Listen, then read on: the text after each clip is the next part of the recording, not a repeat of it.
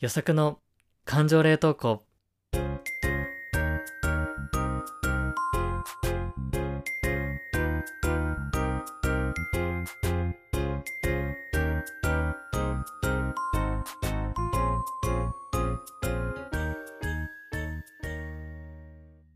皆さんこんばんは、ゆさくです。この番組は社会人6年目の独身男性ゆさくが日常で出会う感情を言葉で残していく感情保存系ポッドキャストとなっております。荒さを取り巻く転職や恋愛など人生の分岐点と共存することを目指していきたい、そんなトークプログラムとなっております。よろしくお願いします。はい、皆さんこんばんは。今週も折り返しですね。後半戦も頑張っていきましょう。はい、というわけで今日はなんとですね、お便りが来ておりますので、早速ちょっと読んでいきたいと思います。ラジオネーム、葵さんからのお便りです。よさくさん、こんばんは。こんばんは。いつも楽しく拝聴しております。このポッドキャストのおかげで、どんよりした気持ちになりやすい週の半ば、水曜日が少しだけ楽しみになりました。ありがとうございます。いや、こちらこそありがとうございます。嬉しい。さて、本題なのですが、先週の一緒に住む相手とは同じマンションの隣の家で住みたいという話。そして、一緒に図書館で6時間過ごすデートがしたい話に、わかると大共感してしまいました。うわ、いた実際私も夫と結婚する前は全く同じような生活の話を理想としていました。それに休日は一緒に図書館に行き、各自本を借りて持ち帰り、向かい合って黙々と本を読むなり、ノートを書くなり、疲れたら各自部屋で休むなりという生活をしています。めちゃめちゃ羨ましいな。同じような考えの人がいればとおっしゃっていたので、実例がここにと挙手させていただきたいと思い、お便りを送らせていただきました。ありがとうございます。これまでのお話を聞いて、そんな与作さんが素敵だな、惹かれるなと思う異性のタイプや、これまでに印象に残っていることなどあれば、いつか聞いてみたいです。よろしくお願いします。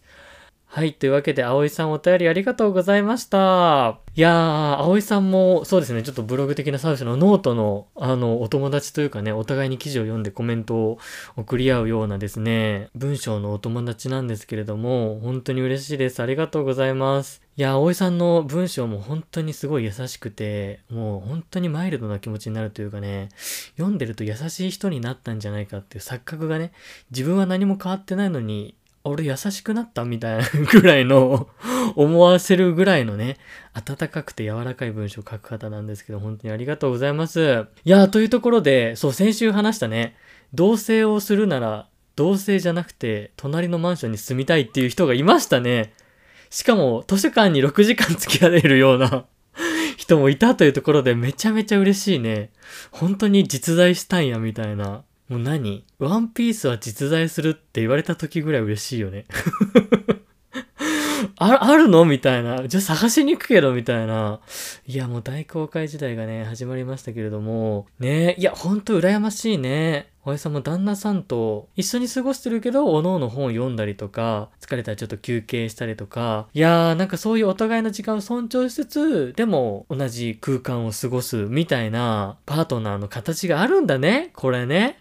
いや、よかったわ。ちょっと、希望が持てましたね。よかった。そんな人はいないです。みたいな 感じのお便り来たら、どうしようかなと思ってましたけど。いや、嬉しいですね。うん、うん、うん。そして、そして、僕の素敵だなと惹かれる異性のタイプとかっていうところでね。いや、ありがとうございます。こんなね、まあ、僕の異性のタイプの話をしておもろいかどうか問題なんですが、ね、別に僕のタイプがどうだっていう話はどうでもいいと思うんですけど、その枠組み的な話をしたいなと思っていて、その、僕って異性のタイプが2つに分かれてるんですよ。観点としてね。で、それ何かっていうと、自分の頭で考えて、この人は相性がいいだろうなっていうふうに考えるタイプと、考えなくても心が直感的に惹かれてしまうタイプっていうものがあるんですよ。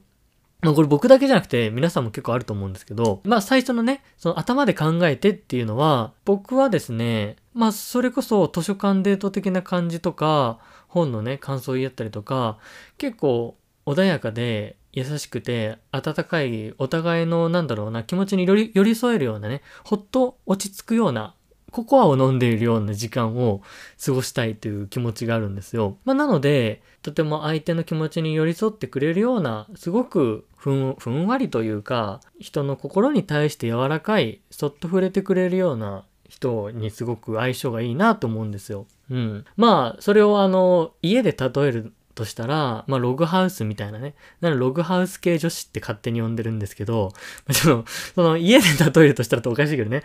高層タワーマンとか、だと、じゃなくて、そう、港区のみたいな感じじゃなくて、もうね、軽井沢のログハウスみたいな、そういう女の子がいいんですよ。ちょっと、ちょっとね、もうよくわかんなくなってますけれども、そういうログハウス系女子っていう子がすごく相性がいいんだろうなっていうし、まあ、一緒にいてね、こう落ち着けるし、うん、なんか和やかなこう時間を過ごせるのかなと思ってますね。で、ただ一方で、とは思ってるんだけど、どうしても心が勝手に惹かれてしまう存在っていうのもあるんですよ。うん。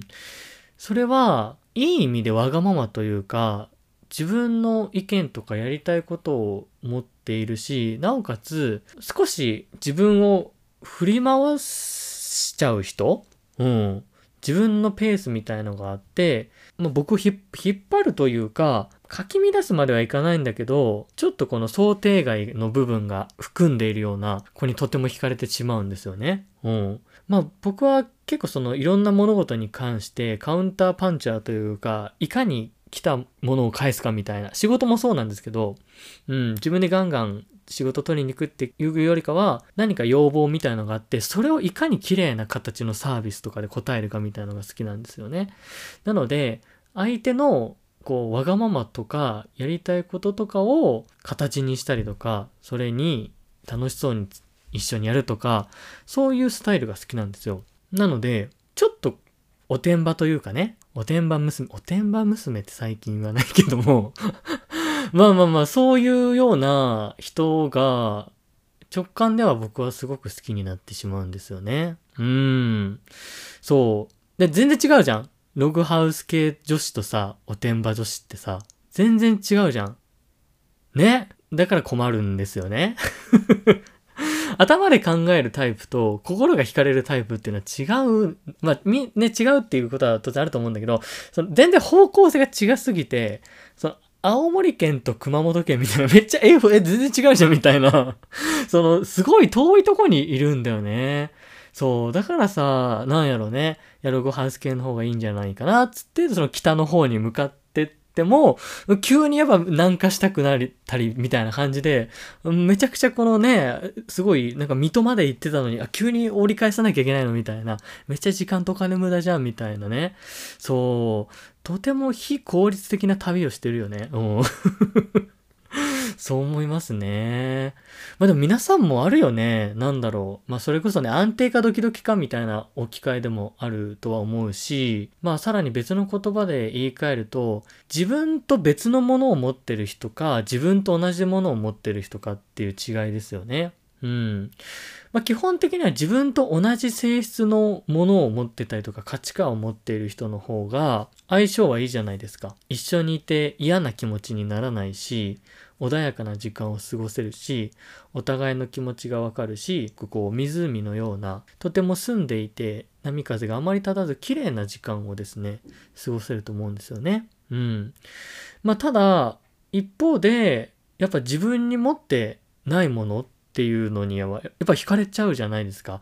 まあ湖に対して海じゃないけどさ、波があってね、突然のちょっと大波が来ちゃって、それが逆に刺激になって楽しいとかっていうのも、まあありますよね。だから、まあ自分に持ってないものを持ってる人に出会うと、まあこれ僕の場合はなんですけど、変われちゃう気がするんですよね。その人の隣にいることで、自分も何か別のものを手にできるじゃないかというような理想に手を伸ばしたくなるような感覚が浮かんでしまって、その人の近くに行きたいっていうふうに、まあ、ふっと思ってしまうことっていうのがあるよね。うーん。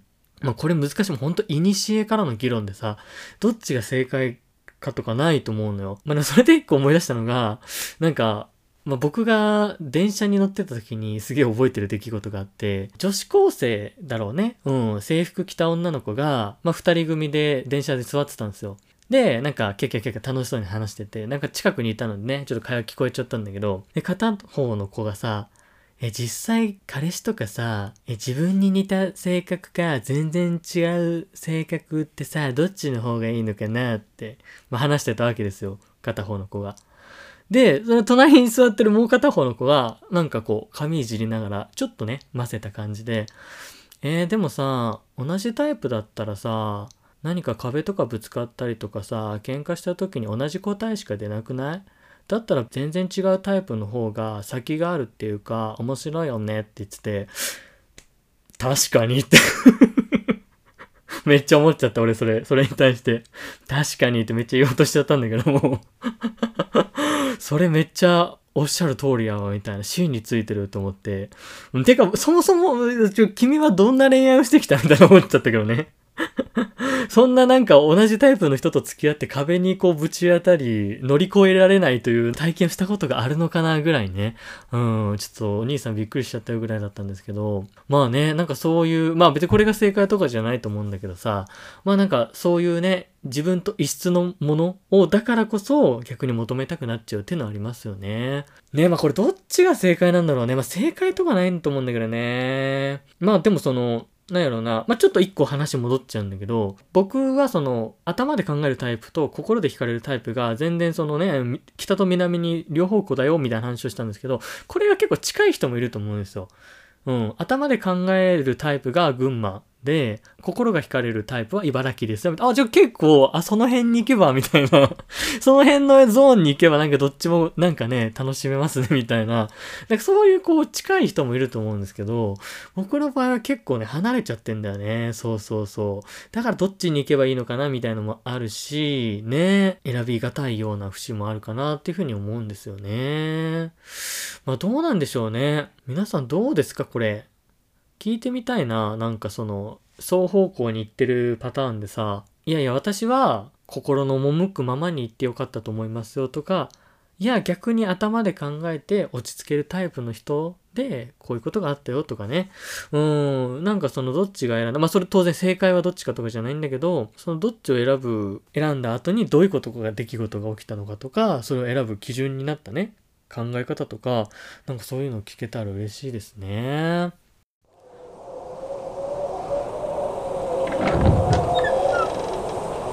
予測の感情冷凍庫まああとですねなんか一応これまあ好きなちょっと抽象的な話になってしまったのでその好きなタイプというか仕草じゃないんですけど異性のこれめっちゃ好きみたいのが一個だけあって、ちょっと恥ずかしいんですけどね。なんかもう言える機会ないと思うので、この流れでね、うん、どさくさに紛れていっちゃうんですけど、この、この仕草には、まだ世の中には名前がついてないんですよ。うん。そう。別に、男性女性問わずにやる仕草なんですけど、まあ、仕草なのかな、これは。複数人で話してるとしますよね。うん。まあ、4人がイメージしやすいかな。うん。4人で話してます。うん、四つ角でね。で、俺の隣にじゃあ、異性の女の子が座ってますと。で、向かい、俺の向かいの席の人がなんか面白いこと言ったとするじゃん。あ、なんとかでさ、みたいな、いやー、みたいな。それでね、結局行き着いたのがちくわだったんだよ、みたいな感じで、あー、みたいな、面白いね、みたいな、なった時に、その隣の子が、向かいのちくわだったんだよっていう、そのちくわ男を、に対して、わははって笑ってるんじゃなくて、その、こっち側見て、こっち側見て、よさくくん今の聞いた面白くない？っていう、この笑い顔をこっちに見せてくれ。わかるこれ。伝わってるかな？あれめっちゃ好きなんだよね。そう。で、それ何回かあるのよ。それや、なんだろうね。その横笑いっていうか、その笑い流しみたいな。その笑い流しの持ち主は、それをなんだろう、一回の会合で何回もやってくれんのよ。うん。それがね、めちゃくちゃ好きなんですよね。もう僕もその、だから逆にやるときはあるかな。まあ、うん、やるときは、その人が確かに、その隣にいる人がめちゃくちゃなんか笑う人だと、ついそっちを見ちゃうみたいなね、感じなんだけど、あの、そう、その、面白いことを言った人っていうよりかは、それを笑ってる俺を見て、笑ってくれるというか、で、それに顔向けてくれるって、俺も顔向けるみたいな。あの、これ、どこまで伝わってるこれ。難しいのよ、これ、この音だけで説明するのね。まあ、わかる人にはね、わかってると思うや。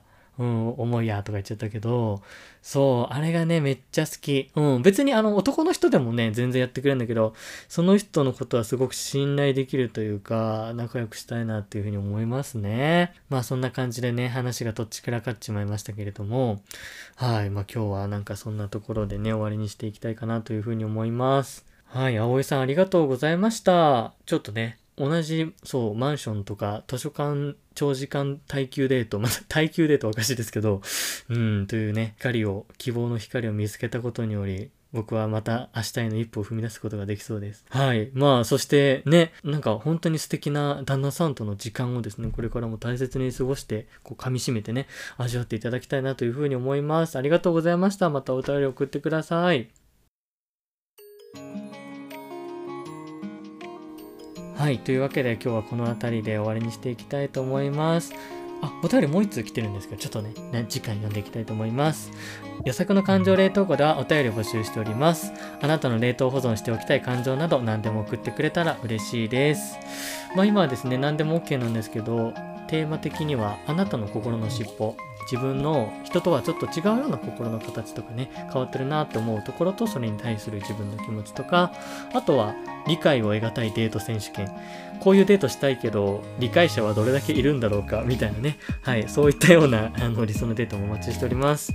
お便り先は概要欄の Google フォームからお願いします。またノートもやっております。こちらもチェックの上フォローしていただけると嬉しいです。